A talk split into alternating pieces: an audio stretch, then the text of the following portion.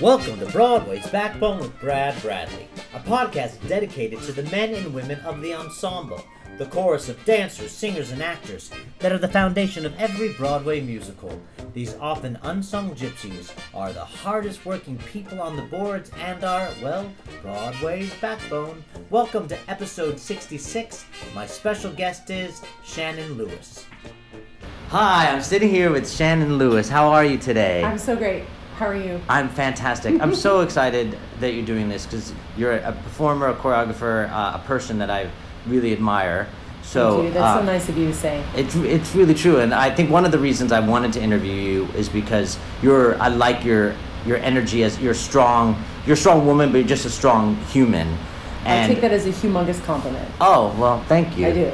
So that and that's what I wanted to people that stand up for themselves and fight for whatever's right, especially I think in now is the type of people I want to to interview. So I'm, I'm thrilled that you said yes. So I'm gonna read your uh, highlights from your resume. So Oh, well, gosh. this is gonna Oh, take an hour because your your resume is so incredible. So on Broadway, you did Crazy for You, Candide, Fosse, Contact, The Look of Love, Sweet Charity, Curtains, People in the Picture, How to Succeed in Business, Mystery of Edwin Drood, four encores, national tours. You were Sheila in a chorus line, and Fastrada and Pippin. And then your choreography resume spans from working with places like the York Theater, Jim Henson Productions, Disney, a NIMH Festival, 3D Theatricals, uh, the Special Olympics, and DreamWorks. And now currently you're choreographing a new Stephen Schwartz project for the Princess Cruise Lines that debuts in January. Yes. So it's, I mean, that's pretty incredible of all the things that you're doing. And how did you get started and where are you from? Oh my gosh. Well, first of all, when you read all that stuff, I'm going to say this and sound weird, but it's sort of like, wow, I did all that stuff. Like that. That's a that's a lot of stuff. Like if you just read that resume to me and didn't say who it was, I'd be like, that's wow, that person knows a lot of things. And sometimes it feels like it's detached from me in some way. I don't know because I've just been around a long time. Right. then I go back in my head and I remember all of the things and all the stories that go along with it and how I actually got my first show and all that stuff. And that's where I go, wow, like I'm really proud of that. I'm proud of that body of work that I did. Like I, I, I'm, I really have so much pride about it. I never expected any of that to be my life. ever. Really? Never in a million years. I always say whenever I do those Q and A's with, with kids when you're doing like master classes, which I love doing, um, and they say like, "What's the path? What's the what are the rules? Like, how do you how did you get there? And what what can I do? What can I do to follow in your footsteps?" And I always say like, well, first of all, I never would have moved to New York ever because I did not think that I was good enough to be here.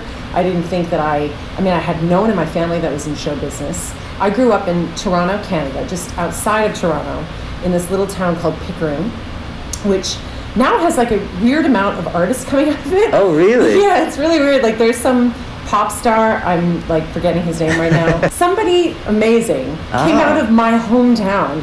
And Jim Carrey is from like 10 minutes away from me, and Mike Myers is from a little town called Scarborough, which is like 20 minutes away from where I. So there's like kind of a hotbed of Yeah.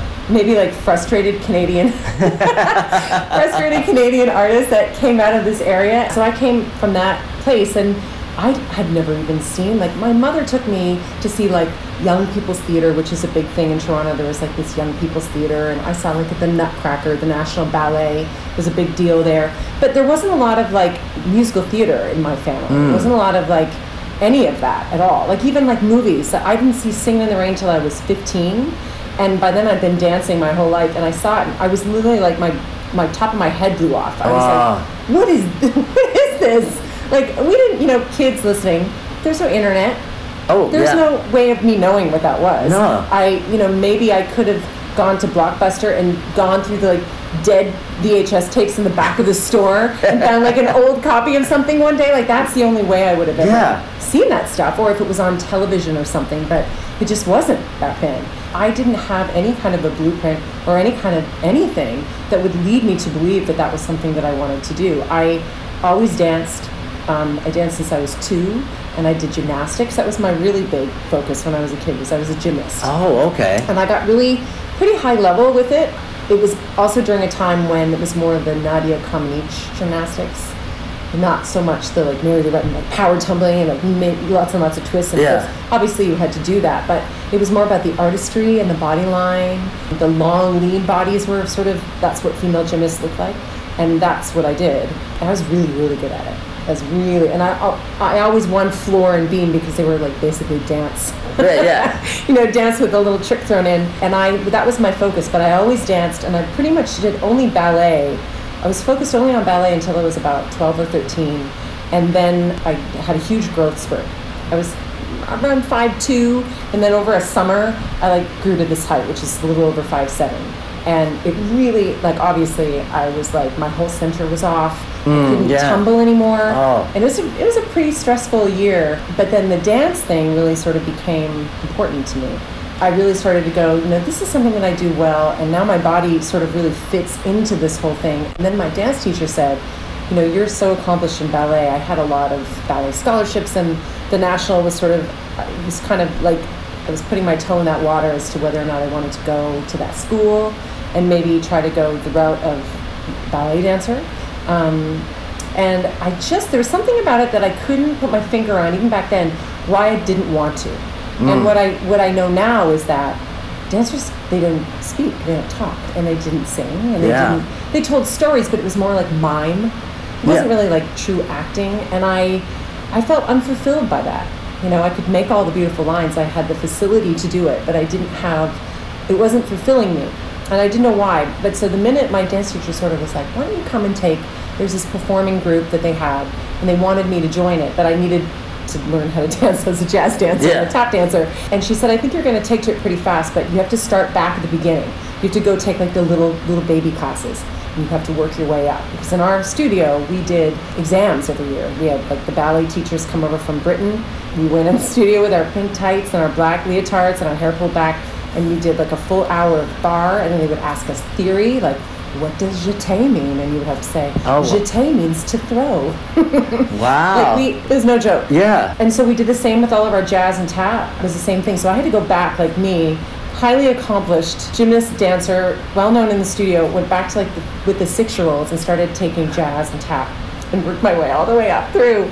But I, I literally was like, you know, after about a year and a half, I was, I made it all the way up to the level and they let me in this performing group. Yeah, it was And- funny because we were just talking about sometimes you have to go back for your Yeah. ego in order to move forward again. Oh yeah. And I, I mean, I was embarrassed. I was a teenage girl too, so I was like, there's, I was like, I felt a little humiliated, but I also knew I didn't know anything. I did not know what a ball change was. I didn't know. I literally didn't know. Everything I did was in a turned out position, and they were like, no, parallel, parallel your body. It seems funny now, but I literally didn't know any of that stuff. Like I was truly like, no one in my family did anything close to being in show business. My mother's side of the family is Mennonite. That's the history there. Basically, farmers now. but Yeah. Mennonite, and my dad's side is like Welsh and Canadian. So there was nothing in my background Yeah. that prepared me for it. And so I was kind of like flying blind and just kind of going along with where my talent kind of was pulling me, was taking me to. And then I, you know, had the whole com- competitive dance career, did a lot of competition dancing. We were very, very good at that. And I was so lucky to go to a studio that instead of being like what I find competition dance now is just like trick, trick, trick, trick, trick, which was happening then too, because that's what gets high marks. Yeah. right? My teacher, my studio was very high into style and storytelling.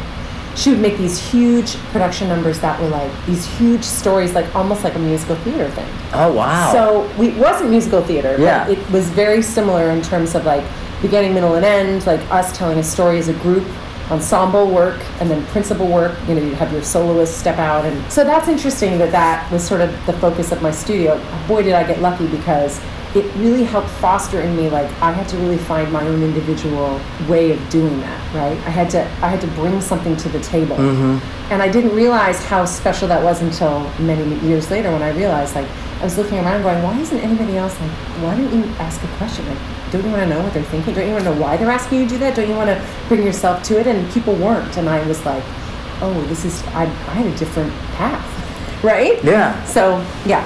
So I don't know if that answers your question at all. No, it does because I think that so many dancers and young dancers don't realize you're allowed to bring something to the table. Yeah, That it's your contribution is what directors and choreographers want that's right. because it makes their storytelling better because they have people that like to tell stories and not just have pretty lines. Right. I mean, I think we've gone through like several cycles of this since I joined the fray here in New York. When I joined the fray, it was old school. It was the old school of the older sort of style of like really hard hard sort of like people who like were gritty and they were New York dancers and they were amazing. Like I'm trying to think of the people that I admired so much back then, like Greg Mitchell, who's Yes. no longer with us, and I got to dance with Greg. And Greg was like, "Oh, honey, you're really great. Come on over here. Let's dance together. It's so great. It's so pretty. Come on over here." And I'd be like, "Get your hands off me." Okay, come on over here. Like, he was just, he was so awesome. He really so was. So unique, and he was such a man when he danced, and he demanded if you were partnering with him. You had to rise to his level, man. You had Mm-hmm. to give it back to him, or he was just gonna like trounce you on the stage, like Yeah. in the best way possible. Yeah. You know, Cynthia Onrubia was someone that I admired from afar. I had hardly ever met her, and I just thought she was so amazing. And there's so many dancers of that era that Charlotte d'Amboise, and you know, I mean, Mary Ann Yeah. Lamb, and I ended up becoming friends with Mary Ann Lamb. Yeah. They were amazing, unique, special dancers. And then I felt like we went through another cycle in the middle there, middle of my career, where that wasn't as wanted. That that it was sort of like this sort of more like you just do what I tell you. Mm-hmm. And I want a younger generation so that they don't have as many questions to ask. And that became hard. And then it was like that's when I became like the feature dancer because they'd be like, "Oh, you've been around, and you and you like you have something to say. Like you're, you know, when you step on a stage, we want to look at you, and we don't want to look at the rest. Of, and not, I'm not saying that that people weren't talented because they were. Oh, but it was a different mi- mindset of the dancers that were getting hired and what they were bringing, what they were being asked to bring. Mm-hmm. So, and now I think we're coming back around with social media. I think there's more of a, a cult of personality, but I think it's the pendulum has swung completely the other way, where they're all important. It's that they come in the room and they like eat the room. Like the individual dancer comes in the room and they're like, "I'm here." Yes. Which is not a bad thing, but you have to understand how you fit into the larger picture. If you're going to do a musical or anything really, Yeah. any, anything where you're with somebody else, I think you should be able to understand that it's a collaborative art form. Yeah. And that you have to at least tune into your fellow actors, dancers, anybody. And that doesn't always happen. So I think it's just something, it's a different problem now. I think there's personalities out there, but I don't think that people understand that it has to be, has to be a focused hmm. kind of ego. That make sense? I definitely. So now that you have a dual focus with choreography, has that influenced your also your performing and do you get definitely see different generations now auditioning for you as opposed to auditioning with you? Definitely. And yeah, and because I'm still kind of on this this journey, I always feel like I'm just gonna digress for a second and say that I always find it like I love having these conversations, but I'm also like I'm not dead yet. Like I'm No, still yeah. like I'm still we're all still in it and I feel like I'm still learning. Like anything I say today that I'm like, I feel like this. I don't think that in like two years you could ask me the same question and I would go, you know what, I've learned something in Yes. the two years since we talked, and here's what I've learned, and now my opinion is different. I think I think that's important. Yes. I think growth is part of has always been a part of my life and my journey, and it should be for everybody. I think, Yeah. especially if you're an artist. But what was your original question? Like, how is it different? Yeah, how, how do you how is it your eye different because now when you Right. walk when you're looking at it and what you want as a choreographer as opposed to what you want as a performer. Right. I do think it's different when you're on the other side, especially just from me perspective. I go, oh, oh, oh. Now I understand why I didn't get that job that one time. Hmm. That always bothered me. Like, why didn't I get that job? I should have gotten that job. And now I go, oh, of course I didn't get the job because they were looking for this, and I was this. Right. And also, I also realized that so much of it isn't even that personal. Like, so much of it, you're like, oh my God, I need somebody that's five three. Like, the, the director wanted this person and this person, the producer wants this, and we only have this much, and we have this costume, and we have, like, it really does sometimes come down to like a numbers game, which mm. totally sucks. Yeah. And I've been on the benefit end of that, and I've been on like the crap end of it when I don't get it as, a, Yeah. as an actor. But it's true, it exists and it's there. And I think the more you acknowledge that, you really do have to take some of your ego out of that and just be like, hey, it really has nothing to do with me. Yeah. You know? It's really Um, it's hard though. it's so hard It's because you have to encouraging. Yeah, it's encouraging when you hear someone who's been on both sides of the table assure you saying it's nothing to do with you. Because I haven't really been on that side of the table that much, and so when I have an amazing audition and I get and don't get it, I completely take it personally. There are literally times when I've had notes, um, and I've been lucky enough now to have a few times have like peers of mine come in and audition for projects that I'm involved in. And first of all, it's so wonderful to see them. I love seeing people I know come in the room. Yeah. And I also loved whenever they obviously do well because they're great professional people and have them leave, and me turn to the team and be like, I love that person and here's why and here's what I know about them and here's because those things do come into play. Mm-hmm. when you can say like I did a job with this person and they were amazing they went on in a as an understudy and they were they killed it like anything that sort of comes into play I can be like I know that they can handle pressure stress whatever. I know that I can create with them because I know they're going to be like ready for it or whatever. That's great. But it's also like seeing people really shine and like writing on my paper like oh my god this person's amazing that we all totally agree that this person's amazing. And then when it comes down to it that they don't get it like literally the conversation is like oh god which it hurts us to let this person go. Like we know they're going to get snapped up by somebody else in a second but it, it just doesn't work because of this or because the person that they're playing opposite is like six foot and they're like five foot and it mm. doesn't make any sense. Yeah. and like or you know it's just the other person's just more energetically right for this or whatever. Like there's so many different things. But i have felt mourning the loss of the person that we all thought was really talented. Yeah. you know and that that is a, a conversation. I've also been there when there's like jerks and they're like eh whatever you know they don't care you know Yeah. i wouldn't say that obviously i wouldn't be working with them if they're jerks but there people things are said that aren't so nice i will never forget what it's like to be the one that walks in the room in front of a table full of people who are waiting for you to do something fabulous Yes. you know, and you've worked on it all day and you literally like are sweating and it's terrifying or whatever, you like have these sides and you really dedicated so much time. I have been that person that you do it once and they say thank you and you leave and you're like, ah, ah man, or like they like me or I should have done it better and then you're left with the rest of the day to like think about it. Like I don't ever want to forget what that's like Yeah. and respect how hard that is. I have actually said in rooms a couple of times when someone like didn't do a good job or like someone comes in for a callback and they didn't quite hit it the way we thought they were going to and there's still a question mark in our heads about it i've said you know what everybody it's really hard to audition you know if there's any question about that let's bring them back in and we've had casting people run out and say take a minute here's a note and come back in like give them a chance it's auditioning is really hard it's really Yeah. hard so I hope to never lose that Yeah. because I, I have been there for 25 years. I've been on that side. Uh, well, I remember you told me a story once, and we won't name what choreographer it was for. You were working with that choreographer, but he still flew you across the country to audition for him, and then cut you, and then you had to fly back to perform in a show for that choreographer. Yeah. You told me that story, and I was like, that is Yeah. ridiculous. Well, first of all, that you had to audition for him, Yeah. but then like what a waste of time and money, Uh-huh. and no, and I and I was like, first of all, like just tell me not to audition. Don't be nice about it. Like if you really don't think I'm going to get that job, if you really don't see me in your head in that cast, just tell me. I can take it. I might be disappointed, but the disappointment will last like an hour, and then I'll move on with my life and go perform the show that I got. yeah, Yeah. like I'm a big girl, and that's up to me to, to handle that. Being honest with people, I think, is really, really important hmm. because I spent a lot of money and it was a lot of energy, and felt the energy when I was in the room. I was like.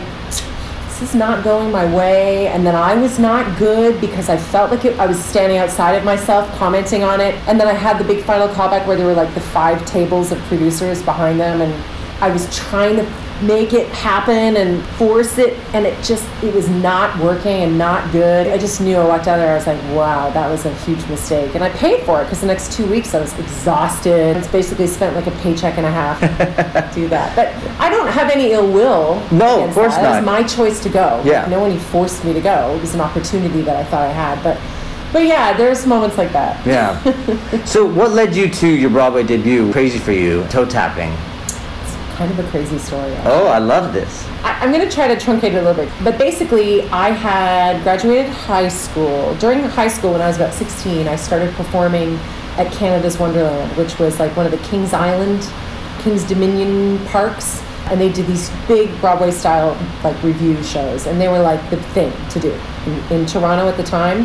That was the biggest show you could get, other than whatever was playing in downtown Toronto, which was mostly like touring hmm. productions and things like that would come through. Phantom was the big hmm. show that ran there for forever. Joseph Oh, was one of yes. the, those are the two big shows. The next biggest show was this Canada's Wonderland thing. I, with my dance studio people, oftentimes they would, one or two of the of the people from the studio would get that show, and it was a big, big deal, right? So we all went to audition every year, or whatever.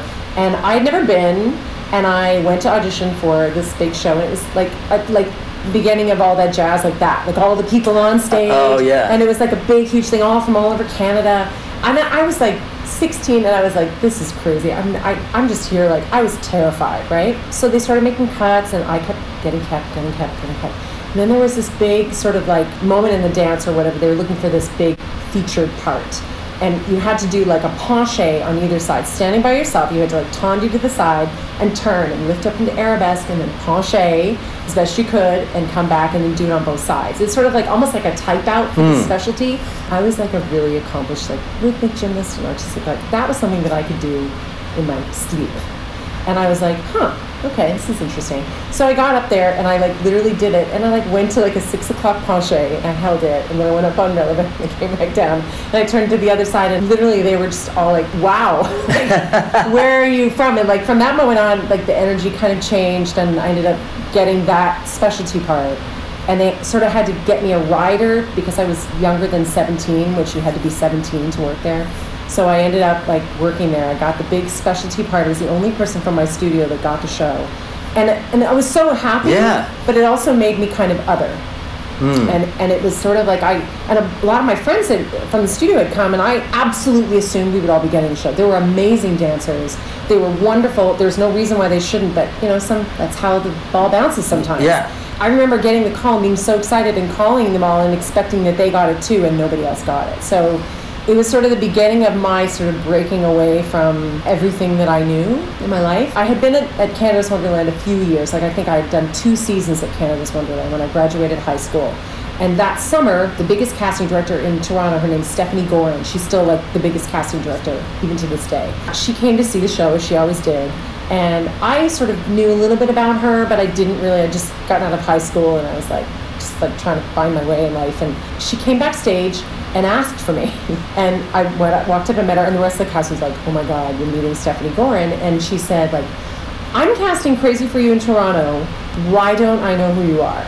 And I said, because I just graduated high school. like, I think I looked about 25 probably, right? Like with all my stage makeup. Yeah. I'm literally like, I'm like 18, I'm 18 years old. And she was like, oh my God. She goes, do you have a resume? And I was like, no. And she's like, make yourself a resume. Do you have a headshot? And I was like, no. And she's like, go to somewhere and just get a picture of your head taken and send them to my office. Here's my card. Do it. And I was like, like oh god. So then I was like, oh crap, now I have to do a resume. I knew none. I knew nothing. So I like put together like a weird resume from like my dance school. I Yeah. didn't know. And then I went to like the local like, mall. I got like a headshot done in black and white. And I like typed up a letter and I sent it off and I was I felt like an idiot. I was like, she's never what am I even doing this for? And lo and behold, a couple weeks later, she called and said, I got your stuff. We're having an audition. Most of Crazy for You is already cast. Rehearsals are starting, but we're looking for a swing position and we'd really like to see you. I'd really like for Susan Stroman to meet you. And I was like, I knew who Susan Stroman was because Crazy for You had started getting a lot of attention hmm. and it was on the news and and I was starting to hone in on stuff. Like I started to kind of be like, ooh, Broadway. And like I had seen a touring production of Cats finally. And I was like, what? What, Yeah. what is this? There's a musical. What?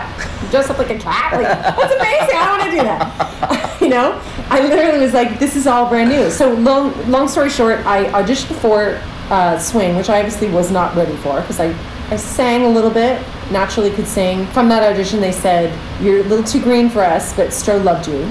You need to go take some voice lessons and just get more confident.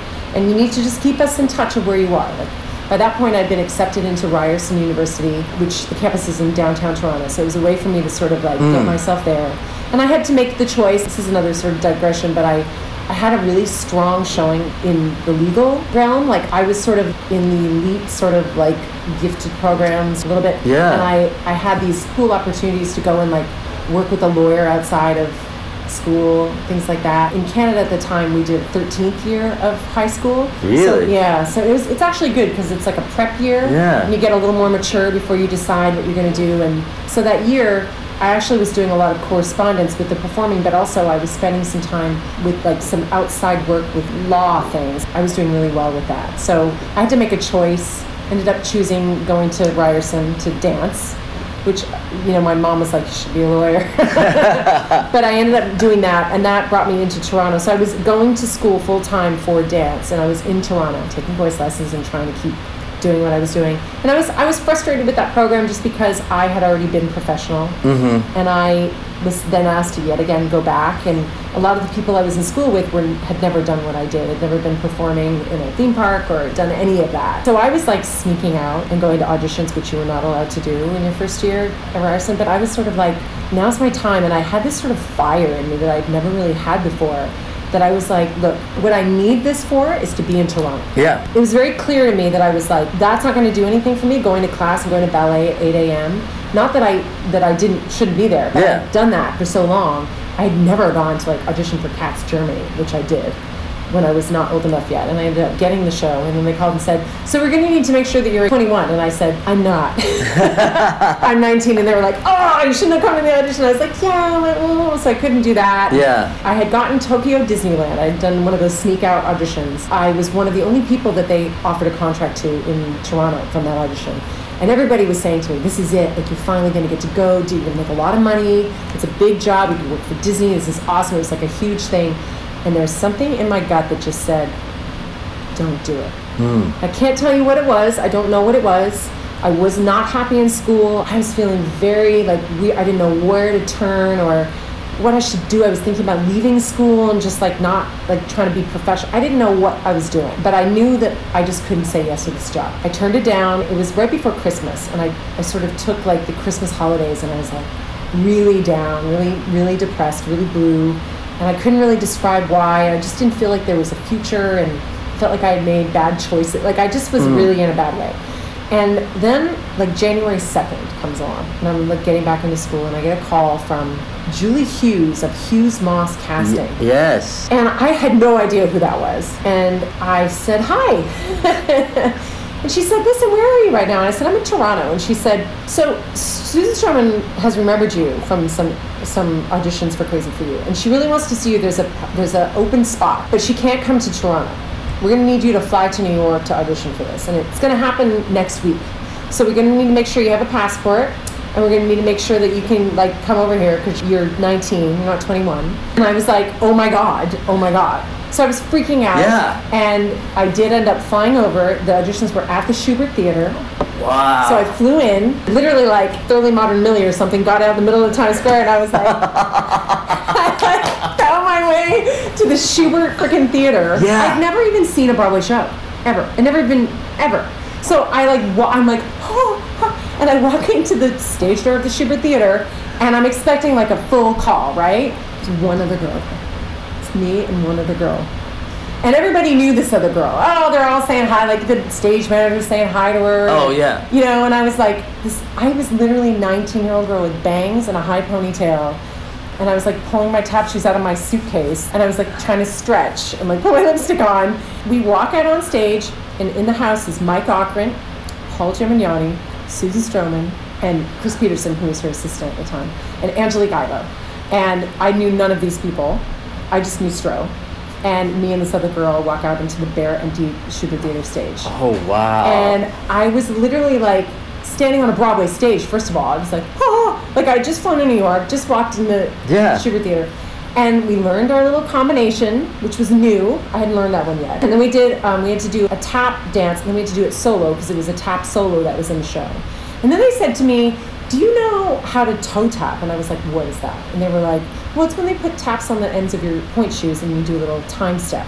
And I said, well, no, but I've done, I'm kind of known for like doing gymnastics on pointe. I can do like aerials and land them on pointe, and I can do stuff like I could actually actually do that. oh my stuff. God, you're crazy. No, That's incredible. It's crazy, like how I ended up like in the right place at the right time. They said, "Well, would you mind? You can just hang on to something and try and do a time step." And the other guy was like, "I can't do that." She was like, "I can't. I can do it in my tap shoes, but I can't do it on pointe." And they're like, "It's fine." They were like, "Not a lot of people can do it." Yeah. So there I am, and I'm like, and I just tried doing it, and I made some sounds, and I kind of like was like, "Was that it?" And they were like, "Yeah." And then they asked me to sing 16 bars, which I did terribly because I was so nervous. And Paul Gemignani was out there. I thank God I didn't know him at the Yeah. time.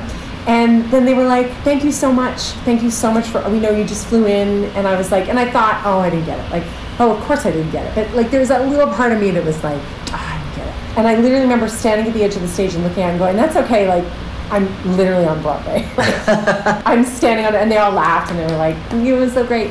And so, and they all smiled and they waved. And then I left and I like got back in the cab and I got on the plane and I was literally like, I can tell my kids someday that I was on Broadway. 'cause Yeah. There's no way I'm never gonna like that was amazing. I felt like even if I never danced another day in my life, that happened to me.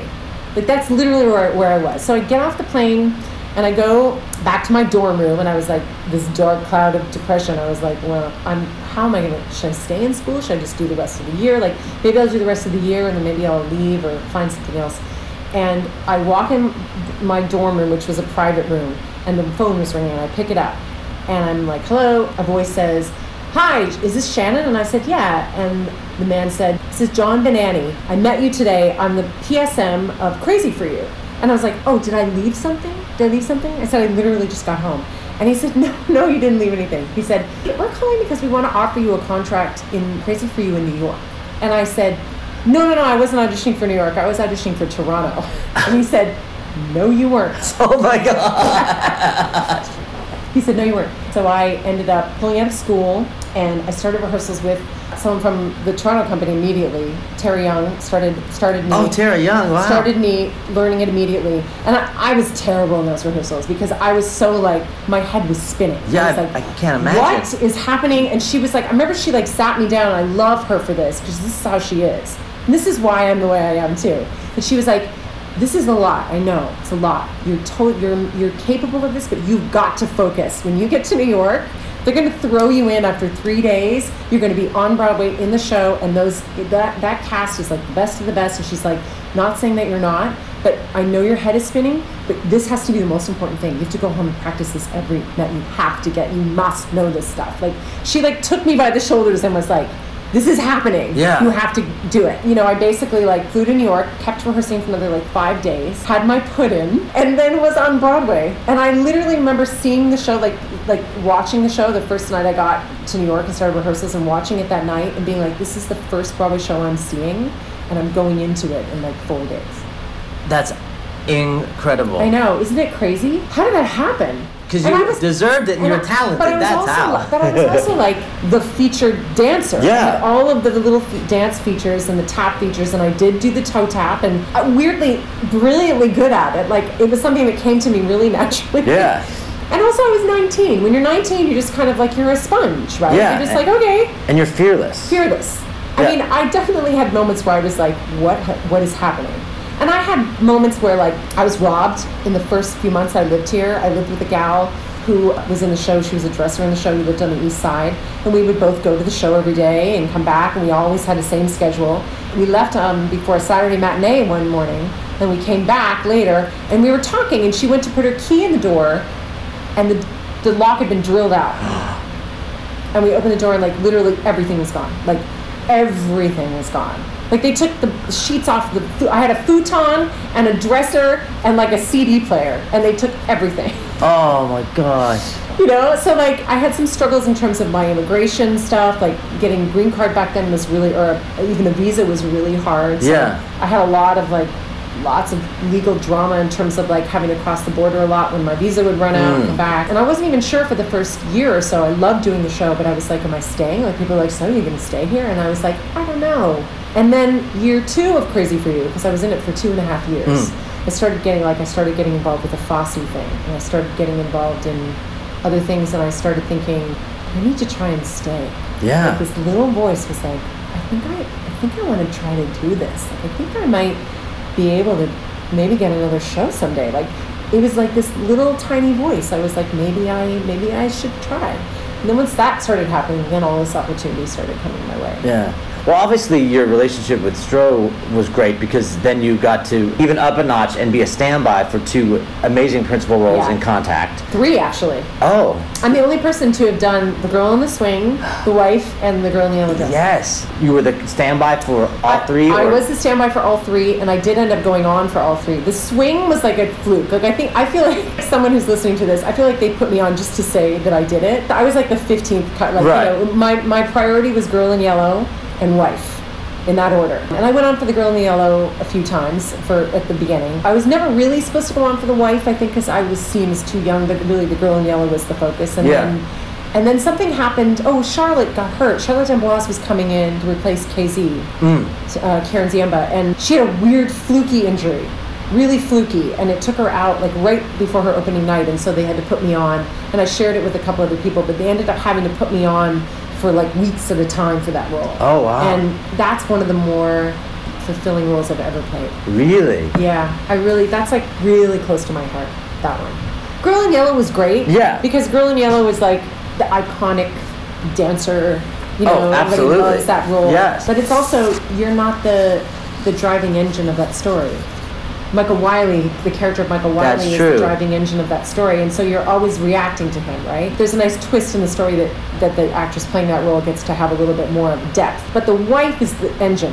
The wife is the engine of her story, of Did You Move? And you're on stage for 45 minutes, and you never leave the stage Yeah. in that role.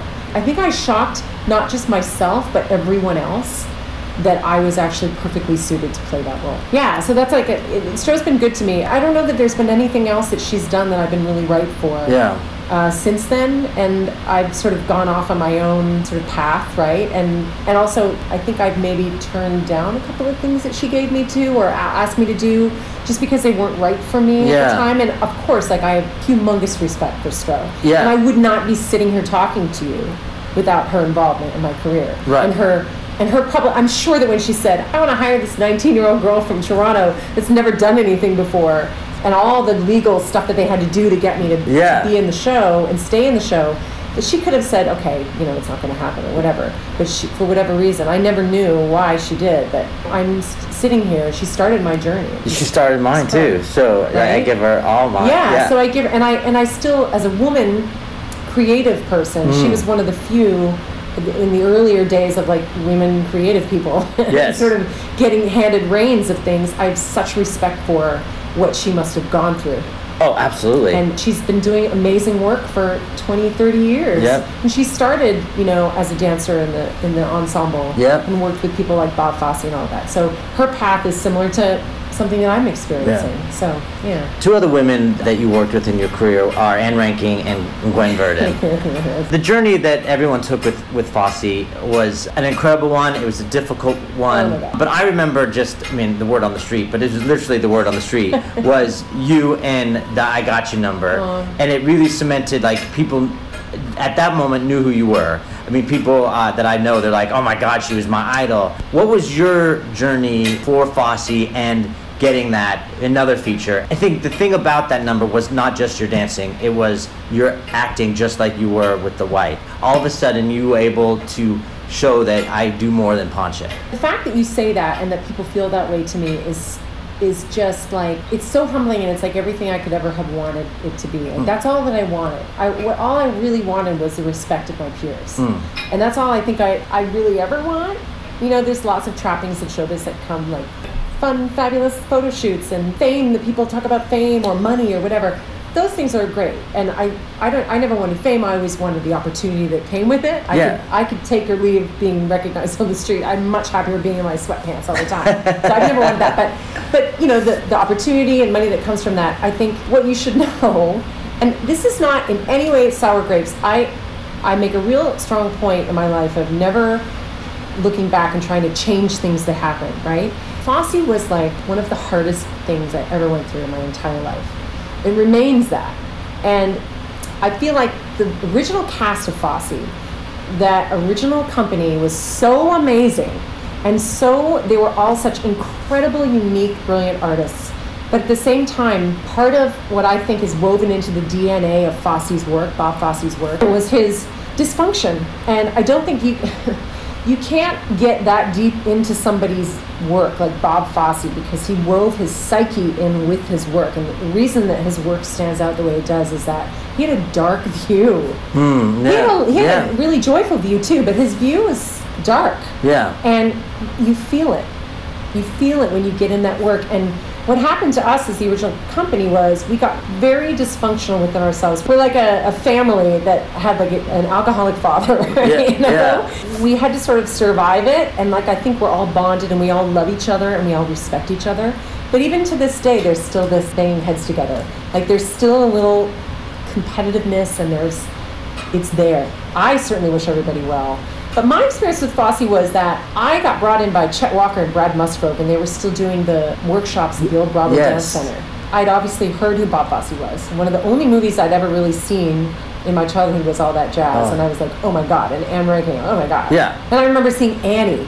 Oh, and my yeah. mom taking me at like 10 years old and her being like, that lady's a famous dancer on Broadway. And I was like, she has like long brown hair, just like me. Like, I was like, wow. Like, when I got asked to do, start to work on the Fosse stuff, it was a dream come true. And Gwen was there. And I, you know, you had to be asked back every week. And it was this whole thing.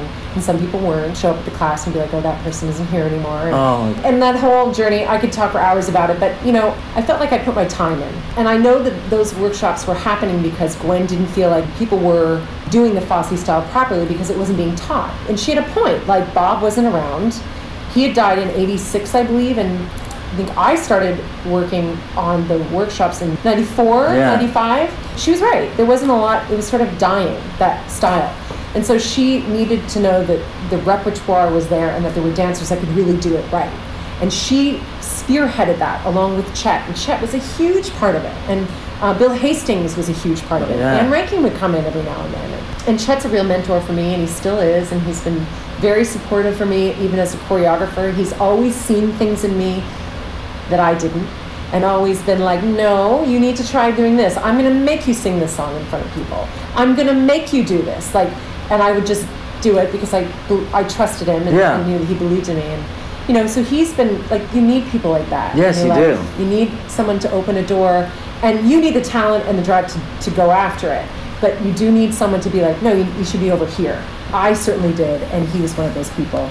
The whole thing with Fosse was that we kept going out of town and trying it out, and different people would get cast, and I was still there, and it was like a core of us. There was like this skeleton crew of us that would work with Gwen, like the old 890, Oh. Ah. with Chet, and she would bring people in, like Graciela Daniele would come by one day, and Harvey Evans would come by one day, and Stephen Schwartz would come in one day, and and she'd be like, "Okay, today we're gonna work on magic to do, and we're gonna, you know," and then there'd be all this. She'd be like, "I remember one company who did this, and the other company who would do this," and you couldn't have asked for a better education. Like for someone with, you know, my background of having literally no education, I got like the best possible Ivy League musical theater, old school education you could possibly get. Yeah. And it did actually make me feel like I belonged, I deserved to be there. So during the process, you know, there was a lot of politics. There was a lot of people coming and going, and even creatives coming and going, and and we weren't consulted about any of that. And by the time we got to right before Broadway, we'd done so many workshops, and they made a really big change in bringing Ann Reinking in and Richard Maltby in, and Chet Walker wasn't a part of our day to day anymore. And then they brought in all these new people that had worked with Bob Fosse before, and everybody has a different opinion. And hmm. so there were times when there was a workshop where I was like the star of Fosse. And then there was another workshop where I was literally in the back row of every number. The journey of it was like I basically feel like I could stand up and probably do every number that we learned. Guys' parts, girls' parts, I could sing every song, I could do literally I knew every bit of his stuff. No, I did not work with, Bob Fosse because he died before I came to New York. I feel like I got such a great education. I had such respect for it you know, and that we did work with the people that worked with him and we had those people with us that by the time we were pre Broadway and we were all sort of in this dysfunctional place, but I was the youngest member of that, that company. I do remember that there were times when I would do I Gotcha, I would do it with a couple guys, and then the next workshop it was given to like Janine Lamana did it once with four guys, they added two more guys in, and I was like, okay, it's gone. Like, Yeah. There was a little bit of me that was like, oh, that hurts a little bit because Yeah. I really love that number. I'm really good at it, but it's okay. Like there were other things that I, would, I was given other opportunities, other things to do, and then it would come back. You know, it would, it would go and then it would come back to me. And I was like, okay, I'm doing it again. And then for a while, it was out of the show. It wasn't even in the show. Garth Drabinsky hated that number. He was always trying to cut it. He never could tell me why, but he hated it, and he tormented me over it. He would come up to me and be like, I'm gonna cut that number if I, if I don't hear the words you're saying. You know, I can't understand anything you're saying. And I'd be like, "What are you talking about? It's like a it's like a fast patter song. Like, I Yeah. know what you're talking about. It's like an early rap song. Like, and I'd be like, I'm literally chewing the words off, and he'd be like, I'm gonna kind of hate that number anyway. Stupid number. Like, he hated that number. I think it was because it was like a strong woman Yeah. whatever. That's we'll get to that later. But long story short, there was a period of time where I think they were looking at who was going to do this number for real, like who was really going to do it. It was back in the show, people really liked it. It was a not uh, well-known number, so they wanted it yeah. in. I do know that Gwen sort of put herself out there for me to do it. I don't know the details. And I think that there was some hard feelings between some other cast members that felt like maybe they should, and that lingered forever. So I guess what I'm getting at is, and this applies to a lot of like what we're talking about today, that I felt such a, a strong responsibility. I feel a strong responsibility to when I'm given an opportunity like that to do a number like that. It's not lost on me. It's not like I'm like, oh, I'm doing this number. To me, it's like life or death. Like it, those Yeah. are the stakes. Like the stakes are literally like this is the most important thing in my life at this moment, and I have to do my best that I can possibly do. Which means all day before the show, you know, you make sure you're ready for the show. Like every moment of my day when I did Fosse was dedicated to making sure that I could do what was in my track, which was a lot. Yeah. And especially I Gotcha, which was sort of the, the pinnacle of all the things that I did. Yeah. It's never lost on me that other people in the cast could have done it. It's never lost on me that other people in the cast did do it and they were great at it. Yeah. But the universe chose me at that moment and it was my opportunity and I never ever took it for granted. I was completely dedicated to all of that. Yeah. Making sure that I was giving 150% every night. The, the crazy part was for me, I won't speak for anybody else, but I didn't feel that love. That people were like, oh my God, there's this girl doing this number literally I I didn't think people got it. I didn't feel a warm response at the end. You end that number off stage in the wings. Mm. Yeah. I was changing a hat because I had to take my mic off and put a hat back on and then go back on for Manson Trio, which was insane that they made me do that back to back. And most of that time, I was just like blinders on, get through the show, get through the show, get through the show. And I never really, you know, and then we were doing all this press, and I knew that these were opportunities. Like when we got, I got a call to do the Today Show. I got you on the Today Yeah. Show. I was like, so tired. And it literally, like Brad Musgrove didn't do it. There's uh, Josh Rhodes stepped in for him, which was amazing. Yeah. he's amazing. But he he covered Brad in that number, and Brad didn't do it because we were so tired. Yeah. I was like, I can't possibly do this. I can't. And he was probably right. I watched that number and I go, oh my god, I look so tired. But now it's one of the only things that exists of me doing it. Literally, Yeah. there's no other video. You know, Fosse was the best of times and the worst of times. It, it was thrilling to see that show connect with people, and I only know that now. I've been Oh, yeah. approached by people later after the fact, and I did know that people were that I was getting noticed. I, I knew that I had gotten a really good review in the Times, even though I didn't read it. I knew because no one was talking to me at the theater for a couple of days. Except for there was um, Dana Moore said nice things. Like there were people that I was close to in the cast that were very happy Yeah. for me. But I think we were all just like kind of on our own journey. You know, we were all Yeah. like trying to fight and make it, and that was I don't fault anyone, but it wasn't it wasn't like this really happy Yeah. experience Yeah. at all. But from the audience point of view, it was one of the most thrilling things I've ever watched. And that's I've so, seen it yeah, twice. That's funny. I mean, I have so many opinions about it. I'm so happy that I could be a small part of Bob Fosse's work living on Mm-hmm. and, and being reignited, you know, along with Chicago, like all of that stuff. Yeah. You know, and also knowing, getting to know Nicole Fosse, his daughter, getting to know Gwen as well as I did, Yeah. getting to know Annie. All those women are amazing women, and I owe them a lot. They're tough. They're Oh. not like wonderful, warm people that No. like Yeah. were so encouraging. Like Gwen was an, a fascinating human, and she was such a dance idol of mine. Like, nobody moved like Gwen. Nobody will ever move like Gwen. Untouchable. Yeah. Untouchable. But she was also a pretty good teacher. She could really distill it down and really talk about what she's like. You know, like move your shoulder like this. Like take move it forward before you go up. Like she could really like break it down and talk about what the body oh, was that's doing fantastic. which I found really helpful. Like she would do it, and then you'd be like, "But what are you doing?" And then she'd be like, "Well, I'm dragging my toe because I'm not lifting my foot off the floor. It makes my hip like." And I'd be like, "Oh." But she was a taskmaster. She never said to me, "Good job." She never said to me, "You're so great in show." she would come to my. This is a true story. No one believes it, but it's true. That nine months we did a nine month pre Broadway tour before we got into Broadway, and because I think she had sort of advocated for me to keep doing I Gotcha that she also felt a responsibility to make sure that it was good. So Yeah. she would come to my dressing room every city, every show that she was there, which was pretty much every show before we got to Broadway. And she, at like 15 minute call or 10 minute call, and we would go over the words because she knew that Garth hated the number. And she knew that it was always like a little muddy. She wanted me to connect to the acting and make it more about, instead of it just being this like head throwy, hair, head rolly number. Yeah. She really wanted me to focus on that. She knew I could dance it, but just always like some kind of an exercise. It was like she was pulling the reins back on the horse for me. Pulling the reins back, like pulling the reins back. She was a big proponent of like, she said to me once during one of these sessions, which I'll tell you about in a second, she said, um, when I was working on Cabaret, Liza could cry at the drop of a hat, right? And we kept saying to her, don't cry because it's better to see the tear just about to spill off the eyelid and down your face and not go. It's more it's better because there's more tension and you see the you see the emotion than to just cry and let it all go.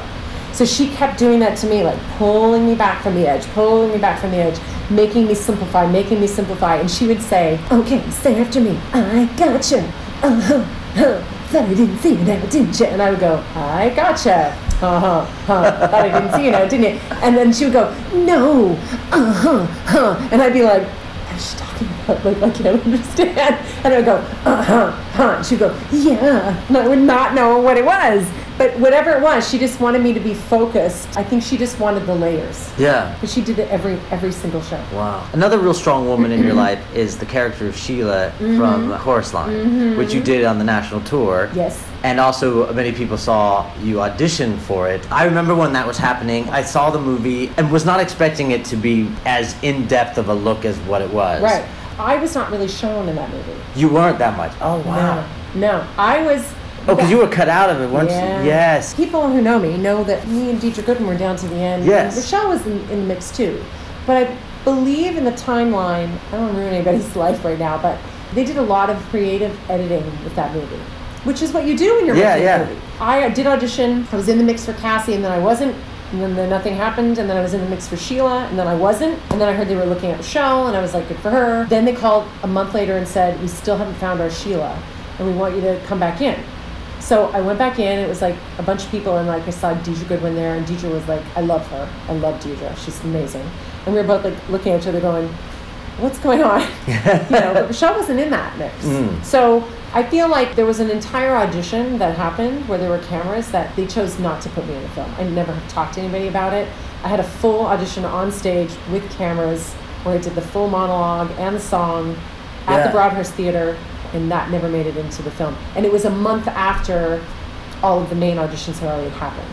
Because I knew that story, and it wasn't even from you, because I knew it was down between you yeah, and Deidre. ev- everybody knew that, and I was mad about it. I was mad about it until I saw the movie, Mm. and then I was like, I'm so happy because I have an issue anyway with with just the audition process for that show. That that show is it's a product of its time, and I so honor it, and I love the character of Sheila, and I loved playing Sheila. But I also feel like dancers have have grown over the time that that show's been in existence, and that show was done at a time when it was amazing for a dancer to to speak, Mm-hmm. Yes. and that was so groundbreaking.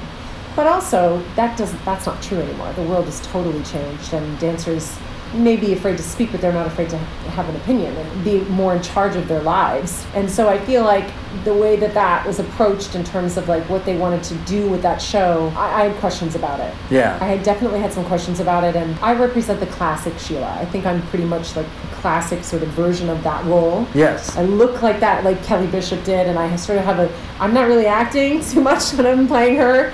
Kind of me, right? Like kind of like right. You know, I loved playing it because it was it felt very true to me. But there were some things that I felt about that role that they did not want me to do, and I, Mm. for whatever reason, I was not included in that film. It's very interesting, especially I think now with uh, reality TV being so prevalent and Mm-hmm. Yeah. so many people talk about the editing license and how they Mhm. change things. It was definitely early on when that's Yeah. it's how much of a reality is it? And I know other people who ended up getting that Yeah. show and not not the movie Right. at all. And also, like from a business perspective, that's a brilliant idea. Like, kudos to them like, Yeah. for thinking of that idea. Yeah, absolutely. From a business perspective, I'm like, that is a brilliant. Like, if you walk in and like pitch that idea, I'd be like, yes, let's do it. But going through the experience of Oh, it, yeah. it wasn't conducive to having a good audition. I'll tell you that much. Yeah. Like, oh no. Auditions are private, and also like what I hate. I have to say this, and I'm going to say it being recorded. I was so upset about that whole s- sequence in the sh- in the movie of the Maggies trying to hit the note, yes. the ba- at the ballet, at the ballet, and the scree- the squealing, squealing, scrouting Yeah. D. I thought that was so disrespectful. Yeah, I I, know for a fact that that audition, one of those final callbacks happened on like a Thursday morning at like 9 a.m., which is after a two show day for most Mhm. people. And I, I heard about that, and I just thought, well, first of all, you're setting them up for failure. Is that what you wanted? Did you want an? int- Did you actually write in the script for this movie a section of sprouting people trying to hit the note? I just thought that was really awful. Yeah. And Mara, who got the role, was brilliant in the part, and clearly should have gotten that role, and she's wonderful.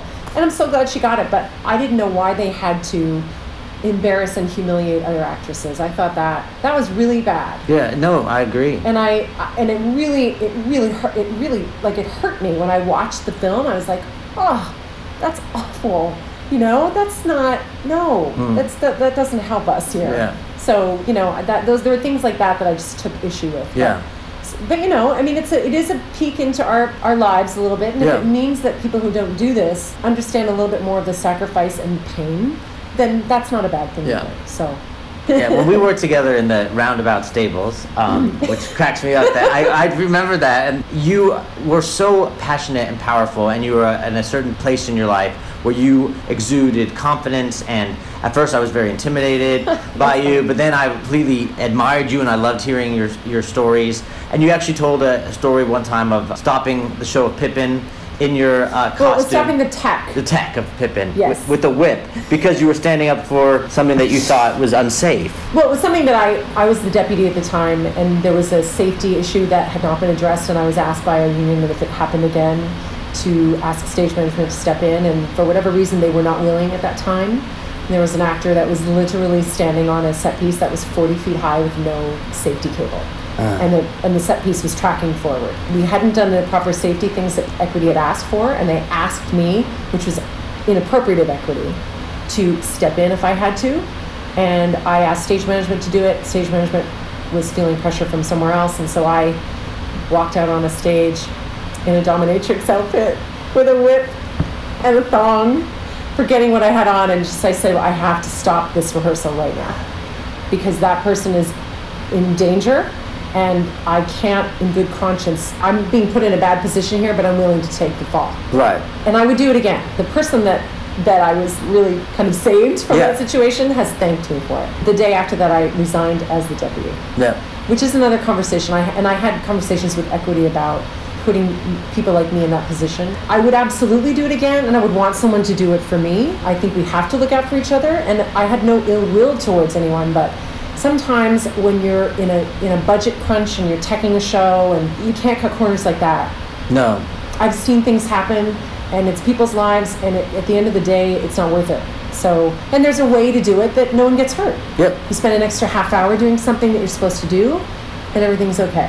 And that wasn't done in that situation. So, and you know, for a long time, I didn't like speaking about it because I felt like there would be retaliation, and maybe there will be someday. I don't know. There was sort of like the one of the producers I think probably won't work with me again over it. I had to stand up for it. It was just something that I chose to do in that moment, and I would do it again. But I mean, you mentioned to me that you found me intimidating or whatever. That I've heard that before, and I think here's the thought. Here's here's my thought on that. In my career, people have said to me, as a performer, right? I've heard this about myself as a performer that I'm very focused as a performer on stage, that I have clarity of movement, that I have strong foundation, that I'm a confident performer. I put the audience at ease. You can relax watching me because I they feel like I'm in command of what I'm doing. All of that is obviously by design. It's something that I work for. But then what surprises me, because I've heard this before about people like, I ask a lot of questions in my process, or I want to have a conversation, I want to be collaborative. People have said to me, like, that really surprised me about you. And I'm like, why? why does it surprise you? Like, that all plays into, like, what you see on stage is who I Yeah. am. That's who I am. For a long time, I tried not to be that person. That's when I get into trouble. When I was like, I really want to ask this question, or I really feel like this person doesn't understand, like this moment feels wrong to me, and I'm being asked to do a solo or a solo mm-hmm. moment or a principal moment, and I don't understand what I'm being asked to do. When I would ask a question, I would get flack for it. There were times when my process was not welcomed in certain rooms, and I was like, oh, I gotta be careful, you know, I don't want to not Right. work and all that. And then I just started being really unhappy. So what I found is I stayed around in the business longer and had more and more credits, I would obviously be drawn towards the people that wanted me in a room Yes. and wanted those things. But also that I feel like I had a little bit of seniority. Like I think after you do ten Broadway shows and you've worked on major groundbreaking landmarky shows, I feel like it wasn't like I was walking with this big ego. I think I was walking in going like, I have something to bring to the table, Yep. and that's why I'm here. And the word integrity comes up a lot for me. Having integrity with yourself, having integrity with the process, having integrity with my own thoughts and ideas in this time that we're in right now in the world where there's a lot of question about integrity and Yeah. women wanting integrity and men to stand up for integrity and this whole talk about harassment and all of that. It really boils down to having integrity, right? And when the women who are brave enough to speak up about it, or anybody brave enough to speak up about anything that's been done to them, it's because you go, I can't live with myself anymore unless I say this, right?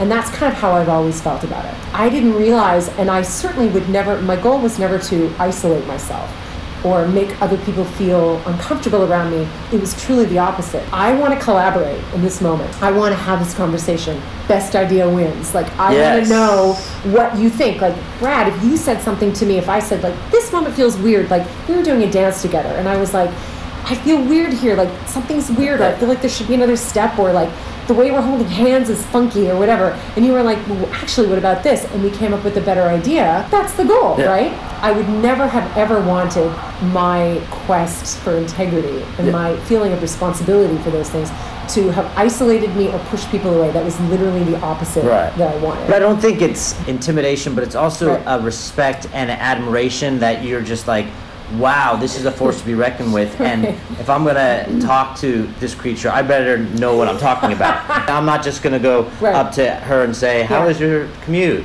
You know, you know, it, you. well, you it- could because I'd be like, it sucks. Uh, the end- in this day and age, someone like you, uh, have you had to deal with harassment and being treated as a woman that they are less than? How have you dealt with that and stand up for that? You know, that's a whole other podcast, right? Yes. I have absolutely been harassed. I've been the victim of some really, really terrible things. People in the business, some close to me, some not, know about it. I said someone recently asked me about it, obviously, with everything that's Yeah. going on. Someone recently asked me about it. And I'm not ready to talk about it publicly because I I don't ever want this person to be a part of my story. Like I never Yes. I don't want their name to be part of my story because they don't deserve that. Everything that I accomplished before and since that person it happened despite the things that happened to me. Mm-hmm. You know what I mean? Yes. One of the things I think that that I am sort of championing right now is is the whole thing of you know something happening and then the person the victim not wanting to talk about it but then the perpetrator spinning out into the world that this relationship was consensual in some way right? And that's why they ended up with it so they get to they get to continue to be part of your journey. They get to take responsibility for some of your success or something.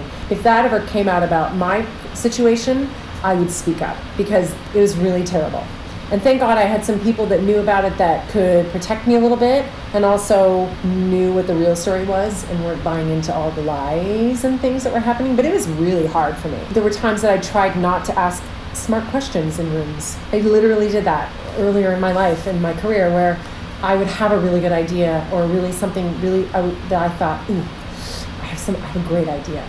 And obviously, you need to temper. You can't always just say all the things out. That's Yeah. just being a professional. Yeah. But there were times when it would have been appropriate for me to speak, and I was afraid to because I knew that it was a smart idea and that wasn't welcomed. Or I did say something intelligent or something that I wanted to say and try to be a part of the conversation, and it was ignored, or it was sort of like, well, I don't want to work with her because of whatever reason. I've experienced it. I think that I got to a place where, like we just talked about, I was like, integrity. I can't not be who I am. And I'm just going to trust and believe that my talent is, I'm going to find the places I need to be. And it also was what led me to go into the other side of Yeah. creating things, that I was amazing at being other people's muse. I loved doing that. I was really good at it. I still am. That it became less important when I started going. It's not as creative being a performer after a certain point. Like after you've sort of created it and you're doing eight shows a week, you're just trying to find inspiration to sort of do the same thing Yeah. over and over. For me, it got a little like, okay, um, you know, I got to find the layers. I got to responsibility, integrity, but choreography and direction, creative direction, you're constantly creating and you're constantly working with new people. And it does come from you. Like Yeah. that was actually a big adjustment for me to be like, I had been keeping it in for so long, like actually like letting it all out took me a minute. Yeah. To, and not judging it. That was a whole part of my, my journey. But it's been so much more fulfilling and so interesting for me to be seen that way to the point where someone who I've performed with a few times and who I really respect uh, was in a show that I was choreographing, a really big chance I had, and I'd asked him to be a part of it. And I was a little nervous because, you know, when you're standing on the other side of the table and you're working with people who you've never really met, Yeah. it's one thing. But when you're working with people that you know well, it's a little more daunting because you're like, I'm going to stand up here and I'm going to tell you what to do. Yeah. And I hope that's cool, right? I just went and did it and we came up with some great stuff and the project went really well. And he said to me, I feel like I'm meeting you for the first time. And that was like the biggest compliment I could have ever gotten. Because it was like, you're so open. I feel like you've been like kind of hiding parts of yourself. And I was Oh. like, because I have been. Yeah. you know? I just feel like more open to a lot more things now than I I, than I did when I was performing. You said uh, one quote to me that I thought was great. You said, I believe it's all part of the same path, choreography and performing, and I don't see that performing ends and choreography begins in terms of creating. Now working on the other side of the table has been even more rewarding and fulfilling than performing, which has been a surprise to me. Yeah. Was this not in your trajectory? No, not at all. Listen, I think we lie to ourselves when something's scary. Mm-hmm. I had fear about what people would think. I had fear about what people would say. I had lots of fears surrounding it, which I'm not the person that likes to live with fear. I like to be like, okay, if that scares you, you need to go do that. Yeah. But I was really scared of it, and I had a lot of weird emotions about it. And my husband was somebody that has said for a long time, "You're a choreographer. I hate to tell you this. You're a director. You see the bigger picture. The way you approach your own performing is the way you should go see it. If it doesn't work out, it's fine. Like try it." He saw that I was getting a little frustrated and not feeling creative, and I think that that was something that he sort of helped guide me towards. But my mom and dad told me that at age five, I was like putting on shows and like choreographing dances. Oh, wow, yeah. And I and I found old notebooks at my parents' house recently of all these ideas I had for production numbers, which would have been like a show basically, Yeah. because I didn't know musicals of like storytelling dances that I had written out at like age ten. And I believe that choreographers are writers. It, it's just a different way of writing a story, really. It's been a long time coming, and I clearly needed 25 years of performing and working with the best of the best Right. and being inspired by people like Andy Blankenbuehler, who I've known so long, almost the entire time I've been in New York. I've known Andy, and we've been friends. And we had a similar journey in Fosse that he was featured and I was featured, and we kind of bonded on that. And you know, I watched him from the get go. Always like he would be like, in between shows, can you like grab a video camera and I have this new piece of choreography I'm working on. like I come down, and we all knew that Andy was going to choreograph. Yeah. My- I just wish he had continued to dance because he's like one of the best Oh, dancers yeah. I know. Yeah. You know, one of the greatest things was when you and I worked together, you and me. We did People in the Picture, right? And Yes. He choreographed a ballet at the top of On you. uh, too on me. And I got to, I, I sat in the room Yeah. when it was being set, and I just was like, Yeah. and I'll remember that, and I asked him about that moment. Did you? Yeah, and he, He was like, "She's terrible." No. no, because it was because it was interesting because watching him specifically create a piece for an individual Yeah. and watching his body create stuff for your body. Yeah. He was talking about how as a choreographer, Yeah. he gets to become all the characters. Yes. He's like, I got to become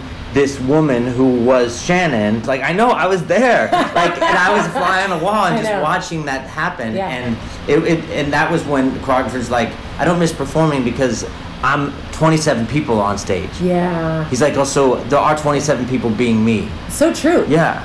And and you really feel I don't want to say ownership in the way of ego, but ownership of it like it's all me. I did that. And I love how it's interpreted by the artist that you give it to. I definitely danced it a little differently than him and I was nervous dancing it because Andy and I come from a technical dance place. He's branched out into this whole other cool movement that he's created that's amazing and I was like I'm not a hip hop dancer. I mean, I can do I can do any type of movement Right. that you want me to do, but I'm not going to sit here and say I'm a hip hop dancer. And he's like, well, I'm not going to choreograph you a hip hop dance for the Warsaw Ghetto. but he- what he did say to me about that too was that I brought out a lot more of the technical side. Like I remember there was a big like arabesque Yeah. an arabesque hold in that where I got to sort of like, and I had amazing Paul Gemignani following me every night Yeah. in the pit with the violin solo. So I would pick up my leg into an arabesque, and then some nights I would releve and I'd fall off of it, and he would, and they would play. And some nights I would releve, and the violinist would just hold the note and hold the Oh. note and hold the note, and then as soon as my foot touched the floor, Paul Gemignani was right with me. Like there were some beautiful things about that dance that are so near to my heart. Just be also because Andy, you know, Yeah. I just I just feel like I'm so proud of him, and I just recently ran into him, and you know, I just feel like the journey of, especially the Fosse journey, knowing what we all sort of went through and where where he is now. Like I think it's really cool that we're all kind of a part of now this fabric of of Broadway Yeah. and just creating lots of things in all different areas. So many of the, the cast members of that show, the original cast of Fosse, are kind of leading the, the charge now in, in the way of like creating cool things that people are interested in. Yeah, you know? that's very true. And so I'm really proud to be a part of that. And it's just interesting that we're all kind of being led there. Yeah.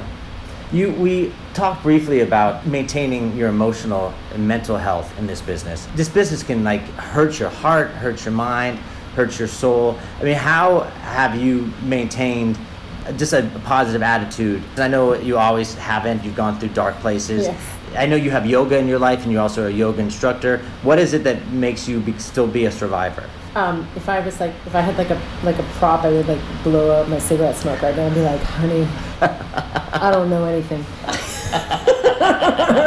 Can the adults please smoke? You know, listen, it's a really good question. I feel like I know some things really well, and I feel like I have no idea on other things. Like, I feel like if I believed everything that everybody told me in this business, from auditions to agents to whatever, I would be a heap on the floor. I'd be like a, just a ball of jelly, right? Because so many, everybody has an opinion about me or like there i had an agent once tell me that i i had a picasso face that like i looked like a picasso painting when i asked him to tell me what that meant. He said like oh you know you're like you know in europe they have that saying like pretty ugly? You're like ugly and pretty at the same time. And i was like oh okay. Because of course i'm insecure about my looks because i'm a woman. Yeah. like, nobody looks in the mirror and is like, I'm amazing. I look amazing today. And it just like that comment, the fact that I'm still talking about that stupid comment Yeah. today, it meant something to me.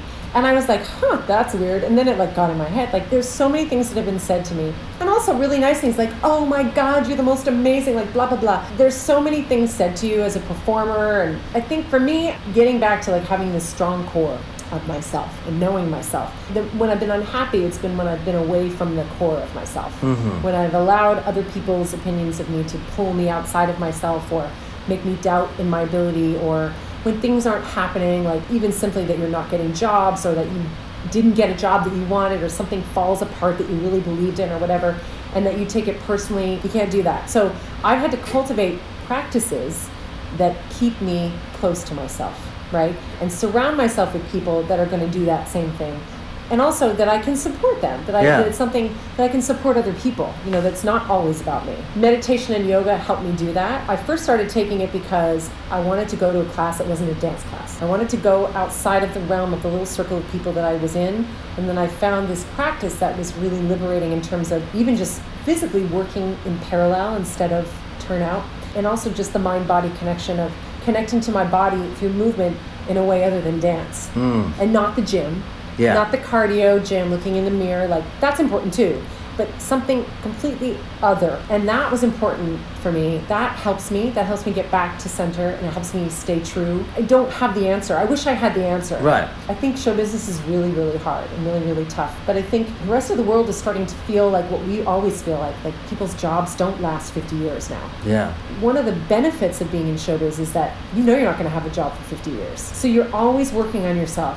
And you're always ready for the next thing. And you're always, well, you know, I'm in a show now, but I got to keep moving forward. And like, I got to save my pennies and I got to make other connections. And, I, and is this still making me happy? I have to, you know, think of that every day. Am I still happy? Am I still happy? So I think those things are, are good, like, qualities for life, happiness Yeah. in life. For me, it was also, and this is just me talking now, it was also not doing eight shows a week for a while. That was the most terrifying thing I've ever done. I existed on a one day off, eight show a week for literally 25 years. I got lucky and I was able to do that pretty much for the full time. Yeah. There were times when I wasn't working, whatever, but pretty much. Um, because I had long runs in there. I had, you know, Contact was two years. Crazy for You was two and a half years. I had long running Yeah. shows and getting away from the performing every night and getting that feedback was was terrifying for me. But then I started going, oh my god, this is so great. I don't have to be exhausted all the time. Oh, yeah. You know? So I think you just really have to constantly asking yourself, like, if I'm down about it, someone else's words in my head, is somebody else's voice in there like that agent that said that to me. Yeah. Being really honest with yourself and getting really real with yourself about feeling down, about like a bad audition or whatever. Like, what can I do? Could I have been better? Did I mess that monologue up? Should I go like just like get better Yeah. at auditioning or whatever? If you cover all the bases and you say yes, I'm I'm good, then you just need to cultivate more self love. Yeah. I hate to say that. No, uh, right now you look amazing. You're so sweet. How is your journey with body image and being a woman? And also, I mm-hmm. think in this business, the women's bodies are glorified and also objectified. And mm-hmm. the intention also is to celebrate the woman's body. Yeah. But as an audience member, they objectify it. And so it's a weird thing for you knowing that that part of your job is to go on stage in this scantily clad outfit. Totally. Part of what's happening in the world right now is like there was that comment that James Cameron, the director, made about the movie Wonder Woman. This isn't a feminist film. Like everybody's holding it up to be a feminist film. She's still wearing like a bathing suit, and people got really mad. And I, I got mad when he said it. And I was like, why am I mad? What's Yeah. making me mad about it? What made me mad is like it's always been like, well, if you're a feminist, you're gonna be no makeup and you're gonna wear a burlap sack, and that's what we accepted as feminists. You know, you had to be like this thing. It was either like burlap sack or beauty queen. like Right. there was nothing in between. You're not allowed to be anything in between. And the truth is that it's absolutely the in between. When I'm choreographing, like I love choreographing for women. I don't want them ever to feel like objectified. But I love being like, and then you take your beautiful long legs and you point it down and then you snap it into a bevel and then like you know like Yeah. I will talk about body parts and things and like things that women like to show off. Like it feels really good to look good and to be in shape. Absolutely. And I've always struggled with that too because I absolutely have a feminist perspective, meaning I want equal opportunity for everyone and I want everyone to be treated equally. That's what I think that is. And I think we're just starting to understand that this is a conversation that we have not even ever had before. Yeah. I don't think there's any kind of a map at all. I think that all opinions right now are valid and should be shared because I don't like when people say things to me like, wow, you're pretty and smart. Thanks. That's, thank you. Yeah. Okay. You know, I'm like, Yeah. okay. Know, girls can be hmm. both. Yeah, right? It just gives me pause. Like, Yeah. and I know it's meant as a compliment, so I'm not like mad at that person. But it definitely gives me pause in this current climate that sometimes I do feel like being too objectified is obviously terrible. But I'm not going to sit here and say that I don't totally respect what the Rockettes do. Right. Because the Rockettes are kicking ass and taking names. Yeah. I was a Rockette for one season. It's the hardest job I ever had. And they're connected, their energy is connected, they're connecting to each other. They all look beautiful, they're athletic, they're stunning. They all do have long legs. Yeah. They're all wearing push up bras, but it doesn't take away from anything that they're doing. And isn't it beautiful to watch this strong troop of dancing women do this thing that they do so beautifully? Yes, it is a little objectifying, but I didn't feel objectified when I was a Rockette, and I know those ladies don't either. Yeah. Because what they're doing is so strong. That question that you asked is like, let's come back in five years. I bet you anything we'll have much more of a solid perspective on it Yeah. because I feel like it's all being everything's being literally torn apart and questioned right now. And I think it's a good thing, but I don't think there's a right or a wrong answer. No, if the performers, if they feel like they're safe, Yes. then that's what we need to think about. It's a personal thing. It's Yeah. a personal choice. Like what's right for me is not right for you. What's right for me is not right for someone else. There are strippers that feel empowered. Nah, that's not for me. Every, anybody telling anybody else how to live their life in terms of like what makes you happy. Yeah. That's that's over. Like you know, we all need to be respectful. Obviously, like if I don't want to be a stripper, I'm not going to be a stripper. Right. It's a good question. Yeah. So tell me about uh, Project Style Smash. Oh, Style Smash. Well, that's something that I'm working on, and it's kind of been like the header of like a choreography project that I'm working on through like Jacob's Pillow. Oh, wow. Is a Yeah. place that Chet Walker kind of opened the door for me, and it's been like a really amazing, inspiring place to work. And I've choreographed up there, and they're really good at developing things up there. And I think that a lot of the choreography that I've done when I've been just given no parameters, when I like get hired to just like do a great piece of choreography, I tend to go towards pop music that is sort of a has a story, but I tend to do like a musical theater thing. So it's like musical theater steps to like pop music or vice versa. Just kind of like changing it up. Like I didn't come from this history in, in my childhood of musicals. Like a lot of people Yeah. They grew up like, oh, I loved watching this musical. I saw Joan Robbins or whatever. I didn't do any of that. My inspiration is music videos on MTV Ah. because there was dance in those, Yes. right? And the music, like I love pop music. I still do. I'm not afraid to admit it. I love a good pop song. A well-produced pop song to me is freaking awesome. And I love musical theater, obviously. I made my whole life in musical theater. But I'm so drawn as a choreographer to the different types of music. And a well written pop song has a story. There's something that you can pull out of it, or there's a melody that repeats that you can pull out of it. That you as a choreographer can add a story on. And usually pop songs are such stylized pieces of music that instantly you can be transported right to where you want to go. Mm-hmm. So I've been doing different pieces. A couple of them have debuted in, in the city and they've, they've been really well received of like sort of a night that kind of is literally that, like taking two things and like smashing them together.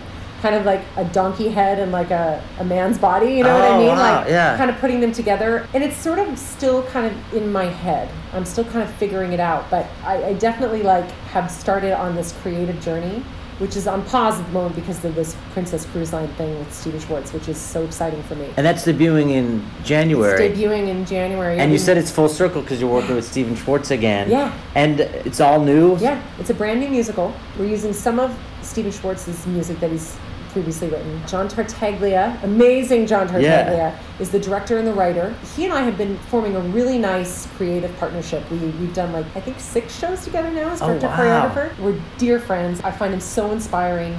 Also, his work with puppets. He's just an amazing talent. And he was approached by Stephen, who he's friendly with. And Stephen is like the executive producer. And he's an amazing producer. Stephen is like, because he's a creative guy, he can be in a room and understand the process and understand when not to say something, understand, you know, the process of even creating choreography for this piece. It's based on a, a Japanese and sort of Eastern Asian fable that's been around thousands of years. So we're taking that story, and we're kind of applying the principles of a musical to it. That's exciting. Yeah. So the movement kind of comes from everywhere. Yeah. For me, it was sort of a, the task was to kind of find movement that you could sit down in any country in the world and feel connected to it in some way, which is a huge thing to ask for a choreographer. Kudos to Princess for wanting to do this. This Yeah. is literally a new musical, like a Broadway show on a ship. That's exactly what it is. It's got a book.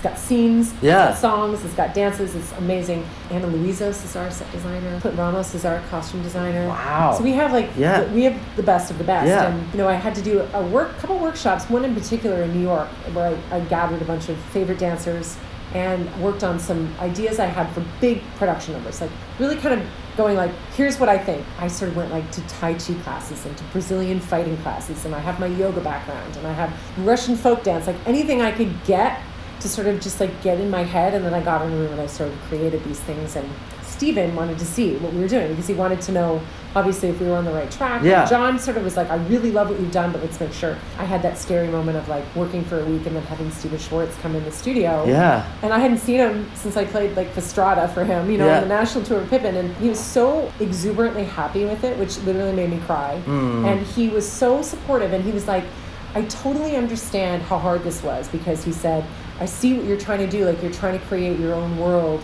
and you're trying to be so aware and you're trying to be so respectful. And he's like, you totally nailed it. So those are the moments that you want in your life. Like, I can pick those moments out. He's been so supportive and so humble. Stephen Schwartz could sit up in his penthouse for the rest of his life and not have to work. He Yeah. didn't want to. Yeah. He wants to work. He got in the studio one day with us in LA when we were actually putting the whole show together, and he was like, "This is my favorite part." And he was like this little kid, and he was like, "This is my favorite part." Oh my God, watching them it for the first time, watching you guys create, it's my favorite part. It's my favorite part. Because he said, once this is done, we give it to them, and then it's Yeah. theirs. He's like, "But this, this is my favorite." That's so I, exciting. I want to be like that. Yeah. I want to be like Stephen Schwartz for the rest of my. Life. I want to never forget how lucky we are. I want to never forget the responsibility that we have for getting to that level and being inspiring and having integrity and having to set the standard and the bar really high in the room. Yeah. Working with other people and having respect. I hold myself to those things, and I'm human, so. Oh know, yeah, and you definitely, you definitely will. That's that's my goal. People use you as an example. It's true. I love your career, especially looking at it. You were able to seamlessly go back from being a principal to being in the ensemble, and then starring in a show, and then going back into a show that flops. And that there's a tenacity that, nevertheless, she persisted. I guess there's that. That goes to you, and you can be starring in Sweet Charity and then flopping in The Look of Love. Right.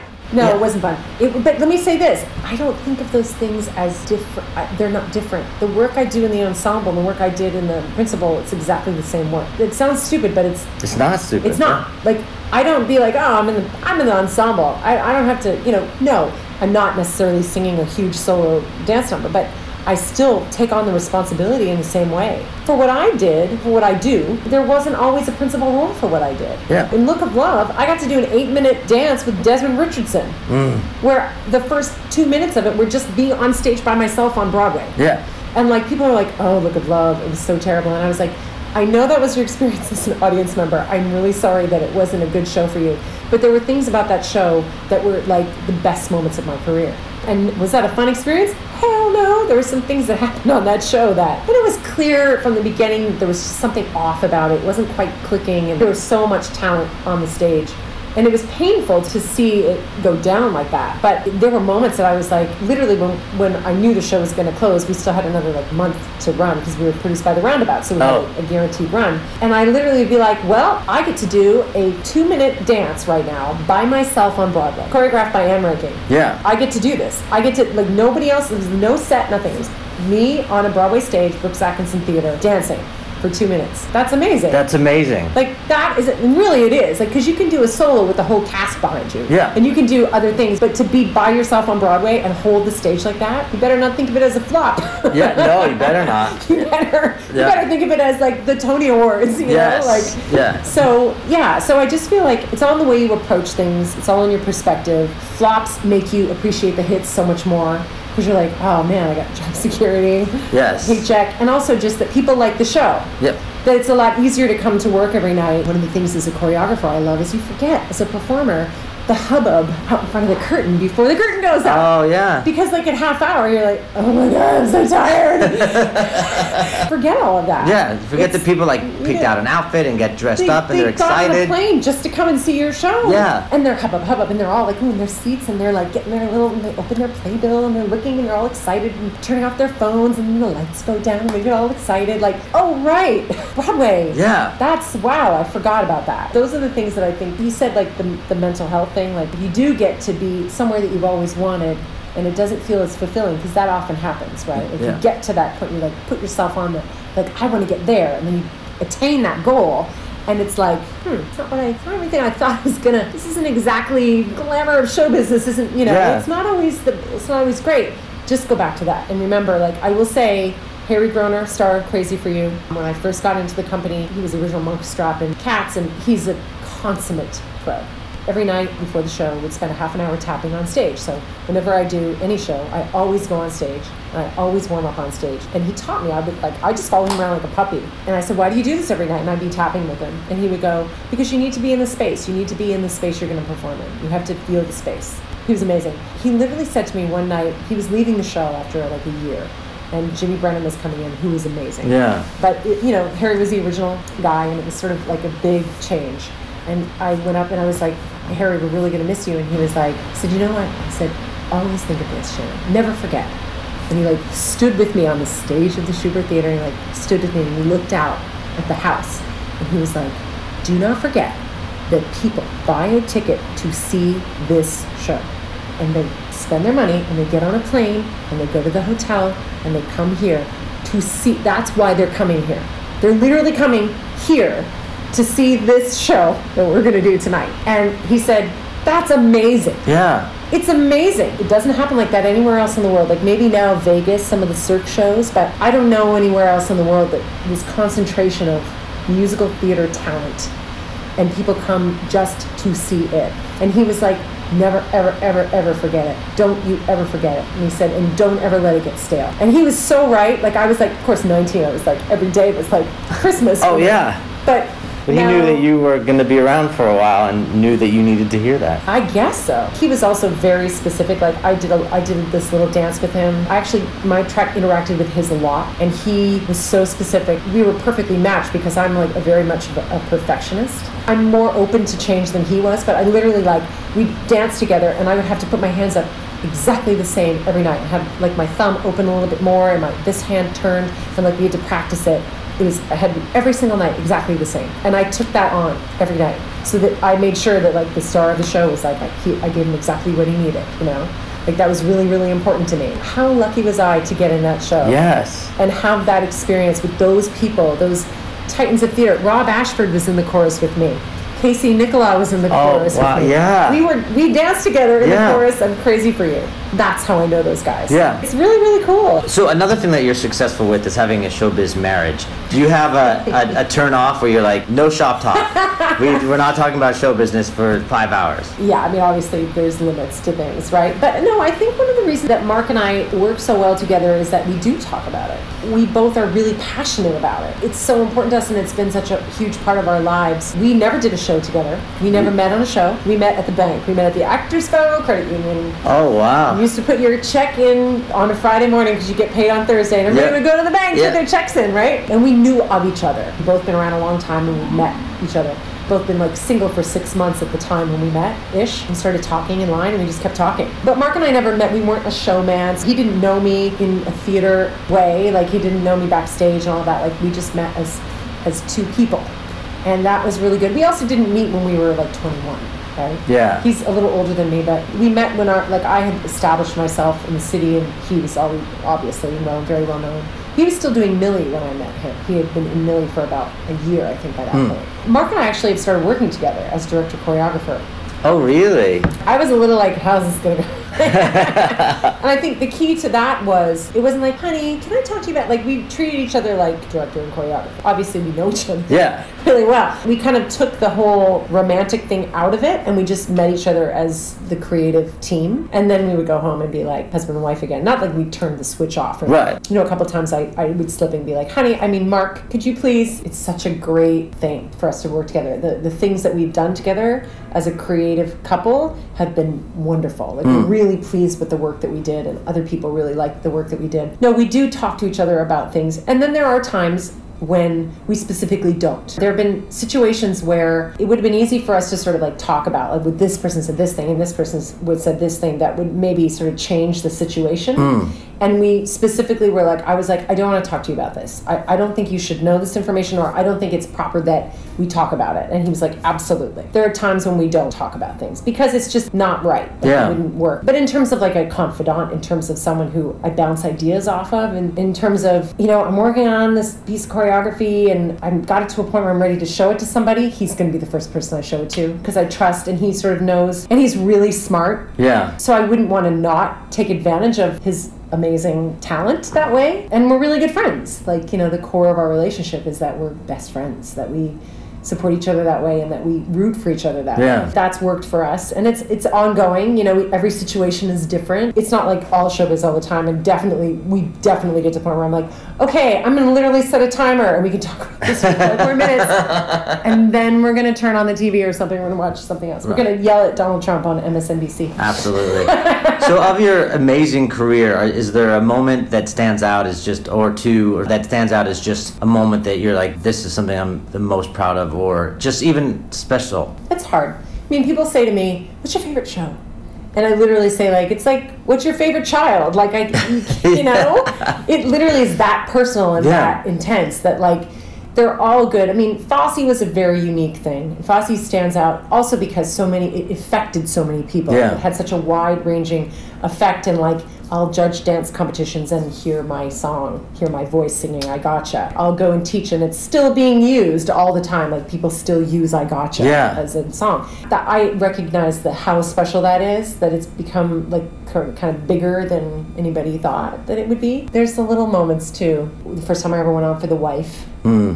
And when I went backstage, and everyone, everyone was like, "Oh wow, that was amazing!" like, you know, like that. I was like, it was kind of like it kind of went really well. Like I had no idea I had that in me, or I did know it, but I was afraid Yeah. to go to that deep place. I've never been allowed to go to that place before. So there are moments like that when you have a breakthrough. But no, I mean, it's funny because I was trying to think of those things, thinking about what we were going to talk about today. And I don't know. I don't think I look at it like that. I don't think, to me, it feels like trophies. Like, are the trophy, you know? Like, Yeah. I don't see it like that. I, I think it ties into that whole thing of performing in choreography. Like, to me, someone said to me, like, oh, you're transitioning. Which can mean different things. Yes, it can. doesn't mean the one thing. Um, but you know, you're in a transition. You're in a transition, and I was like, okay, yeah. I mean, I, I understand what that is, but and I have no problem with someone giving me that label at all. But that's not what it feels like to me. To me, it feels like this constant arc upwards or towards growth, towards me blossoming into a choreographer. Yeah. For me, there are some people that are want to choreograph when they're 20 and they're amazing. But for my own journey, I needed all of the things that I experienced as a performer and all of the w- ways and all the people that I met and everything along the way to get me to that point where I was blossoming and felt it strongly enough to move to that next place. In many ways, it kind of feels like that's what I've been always working towards. Yeah. You know, it doesn't feel like I'm going to close this book now and put it down and now open a new book. It's called choreography. It doesn't feel disconnected. It feels like Yeah. the same thing. Yeah. So I feel like all of the things that I've done, like getting crazy for you was insane. Yeah. Fosse was insane. You know, Sweet Charity was an amazing thing because I was known for a role in that show that I didn't dance a step. Yeah. It was a pure acting com- comedy role in a scene that was written by Neil Simon. Yeah. With Christina Applegate. Got to do that. Yeah. And people were like, You're really good. And I was like, Thanks. Like, that's awesome. You know, and people were like, Oh, you're doing Sweet Charity. Oh, you're doing the Frug Girl. And I was like, No, I'm playing Ursula. And they were like, What? I loved that. Yeah. I loved it. And the gal who's playing the food girl is amazing. Her name's Corinne McFadden, and she's amazing. And you've got to come see her. And I'm, I would stand in the wings and watch her every night. But I had no desire to do that. I was thrilled doing this other thing Yeah. using, flexing a different muscle. So you know, and I will say that there are things that stand out that were not so great. It's not all freaking wine and roses. No, it's not. You know, there were some times when like someone I really trusted or someone I really admired like really let me down. Creatives that I'd known for a long time or that I really worked hard for kind of didn't support me. I saw something in them that I was shocking, surprising, and, and disappointing. They're human beings; they're allowed to be those people. Yeah. But that's that's a big thing too, you know, or someone that you really thought would like pull for you that didn't Yes. okay like it's not their fault i'm not blaming anybody for anything but it didn't feel very good and those stand out to me too like you know there are some people in this business that i still am trying to work through feelings about Yeah. and my goal is always to get to a place where i don't blame anybody for anything and i don't want to hold on to any energy because it take or anything like that because it takes so much energy like it just why hold on to things like that but it's a process you know you can't just let go of stuff No. you know, I think that's that's it too, and I think this new sort of place to be that the world is in, and that I'm doing more and more other side of the table creative work. It feels like exactly where I should be right now, but also it comes with its great challenge that people are like, you know, speaking out and doing, and all these things are happening, which is so great and important.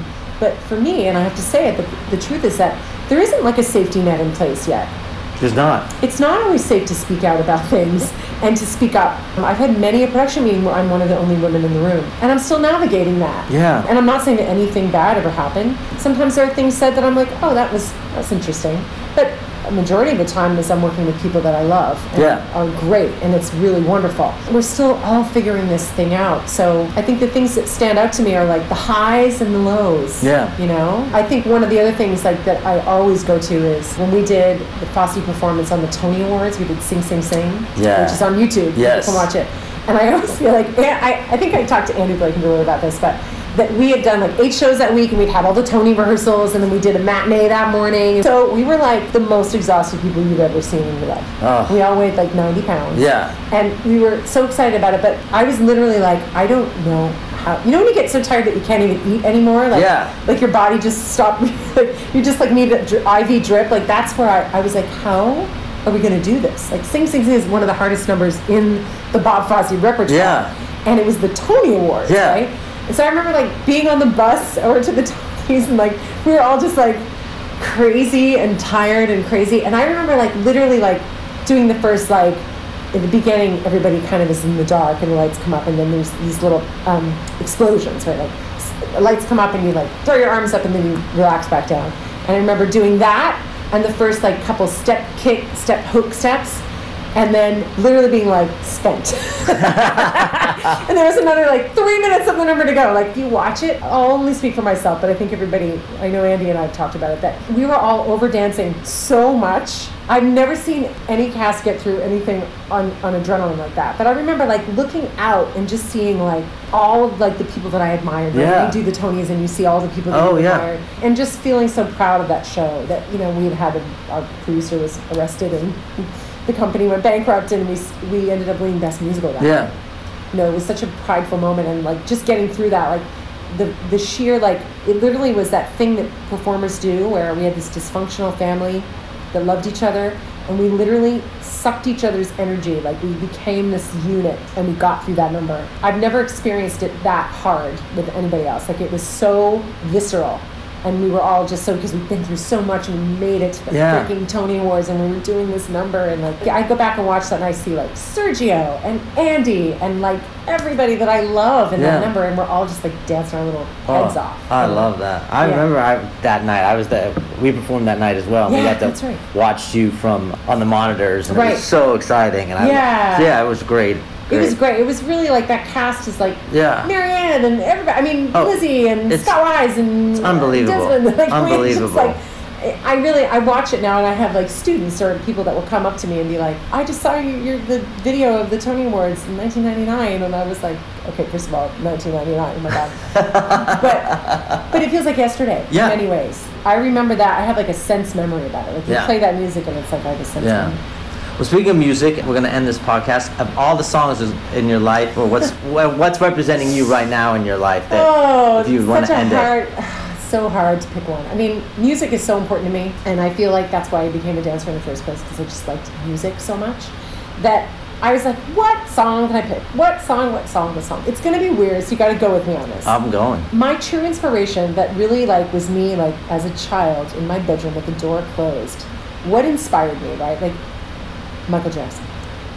Michael Jackson is like my ultimate idol of all things in terms of performing. Like I don't want to get into the personal side of things. 'cause I feel like he's a sort of a sad human tragedy in many ways, but he like Sammy Davis Jr. to me is like one of the most talented souls Yeah. that's ever passed through this realm. Because knowing what we know now about his artistry, that he was like singing all the instruments on the songs he wrote. Like he would orchestrate everything in his head, and everything was so personal, and just the kind of attack that he had as a performer vocal attack, natural dance ability, literally reached through the TV screen and like grabbed me by the throat, and like I was like, oh my god. And then cut to me doing Fosse for two years on Broadway, and I'm like keeping my integrity and trying to like go out there and do do I gotcha every night and try and like muster up this energy. And I was like, I need to have a song.